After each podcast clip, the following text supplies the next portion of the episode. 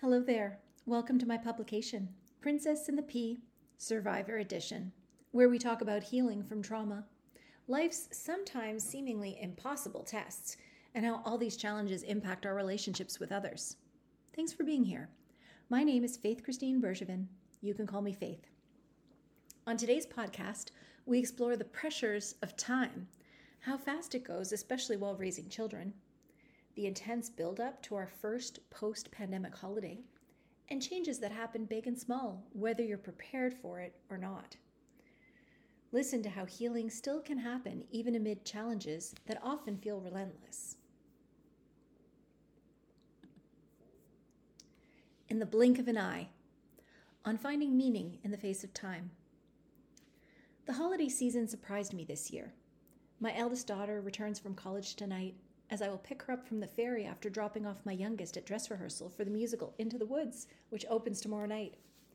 She also finishes her first fall term at her new school on Friday. With my eldest daughter's arrival, I've realized we are entering the season. I'm not ready, not even close.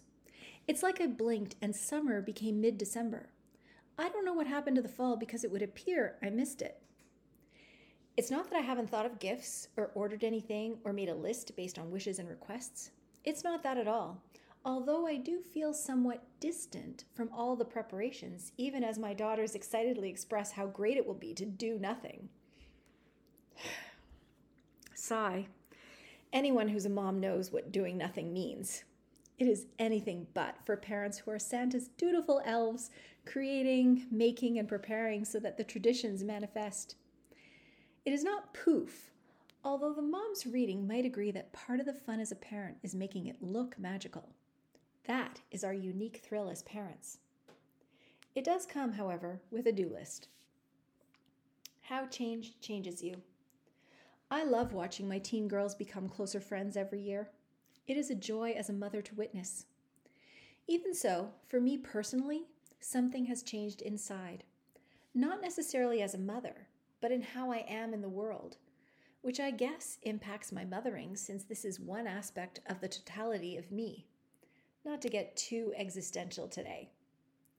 I've made a shift in the past two months that makes me feel different than who I was before, and I'm somewhat distracted by this change. Sharing here in my podcast, in my newsletter, and on other platforms has meant I am breaking the silence I have lived with for over three years. The silence itself created a barrier between me and the world, so it has been freeing while also destabilizing at times. I notice a side effect of going public is that I feel rather strange about it all. It felt like I was living in a kind of silo before the pandemic, from getting into graduate school, going through a divorce, actual grad school, and then preparing for after my master's degree and then everything was thrown inside out and upside down by one event. Then the pandemic came. And I think it's safe to say we were all trying to survive in one way or another during this time, no matter who you are or where you were from. Living in a silo was kind of mandated for a time. It was lonely and difficult. This year, I've noticed a new challenge as we grapple with choice in our post pandemic lives including how we handle holiday traditions. Last year, there were still so many restrictions, at least where I live. I recall many a client saying they were relieved they weren't allowed to travel and see family. Many were glad that they had a break from forced family traditions. Now that restrictions have lifted and we're somehow forced to just deal with a rogue virus and hope when it hits us or the ones we love it doesn't hit too hard, it's made many realize how much choice we actually have.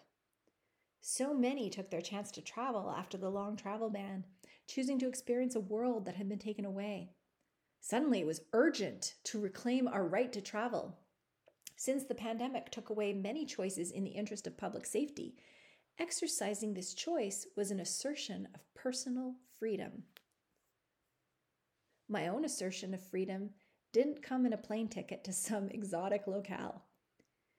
Instead, it came in choosing to no longer live in a silo of silence. This has been my change, which comes with a cost, a cost I'm still figuring, figuring out. As I enter into the doing mode of the holiday season, I find I don't have much energy and lack the desire to do anything except what's necessary. What is necessary? I wonder how much my lowered energy levels have to do with the energy expended in making the change to be vulnerable and open. I also wonder what I have left in me after one year, two years, three years of trials, in addition to my other major changes these past few months. What do I have in me to give? In the wake of a new life. My life has been full of change since the summer. For one, I chose to move houses as I felt the need to live to leave the home I'd been in since 2017. So much happened there, and I was feeling rather stuck. Moving offered the chance for a new start. I moved mid August to a new home that had several issues, and it was hard to work and get things done. It was as if I was constantly adjusting to new problems, constant issues that made peace hard to come by. As well, my eldest daughter started college and we moved her into residence. Settling her into her dorm on that last day of August was bittersweet. We'd just moved two weeks before. She'd barely had time to settle in before it was time for her to leave. We had a brief holiday at a local hot springs before taking her to school. The day we moved her into the dorm, my daughter and I faced each other in the restroom at a local restaurant after consuming a platter of nachos and Caesar salad. We looked at one another and wept. This was my baby, who I still sometimes saw as a two year old. I know, I know. And I recalled how we explored Oxford together for a year when she was but a toddler, and we were living in England for a little over a year.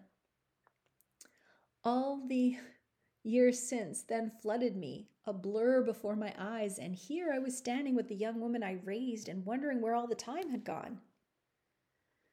That moment, as intense as it was, was also brief because I had to catch a ferry back home for work. I had clients to see.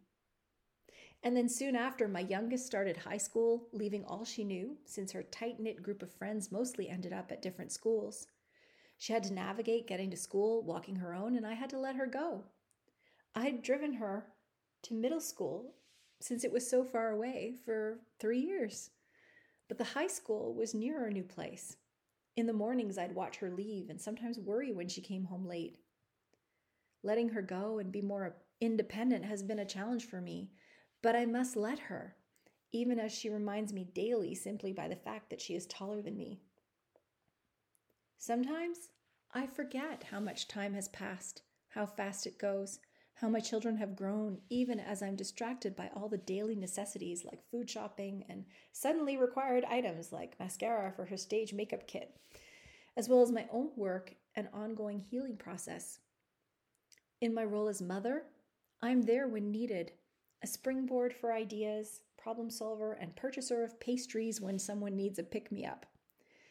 With all the activity, it is hard to just stop and breathe, to look around. My life requires an energy I often don't have. And I think that's what the holiday season may offer us. Finding meaning in the season. Now, as I bustle about, I'm beginning to remember what is important to me. Yes, my ongoing healing, but this process of speaking up cannot overshadow what is truly important in my life the relationships I have with my daughters. The time we have is limited and wondrous and precious. So is my energy.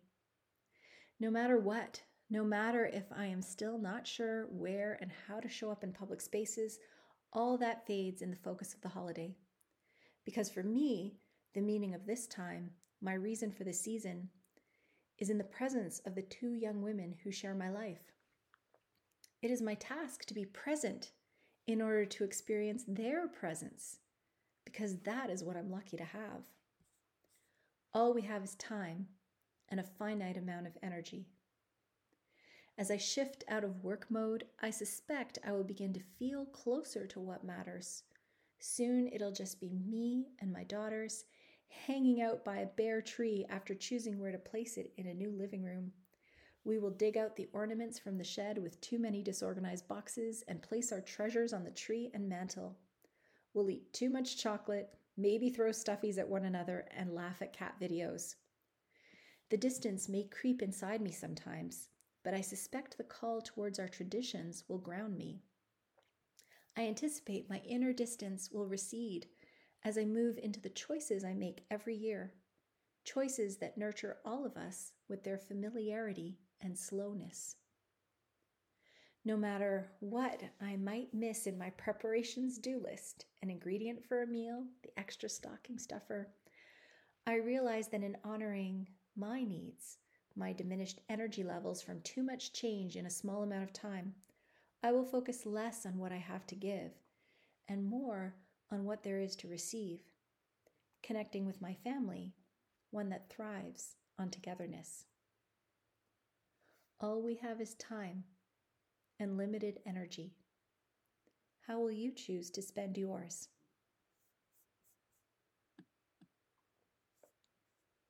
And so it ends. I just want to note that I originally published this essay under the title A Reason for the Season. And uh, a couple of days ago, I woke at 4 a.m. and went, I want a new title. So I changed the title to In the Blink of an Eye. I hope you enjoyed it.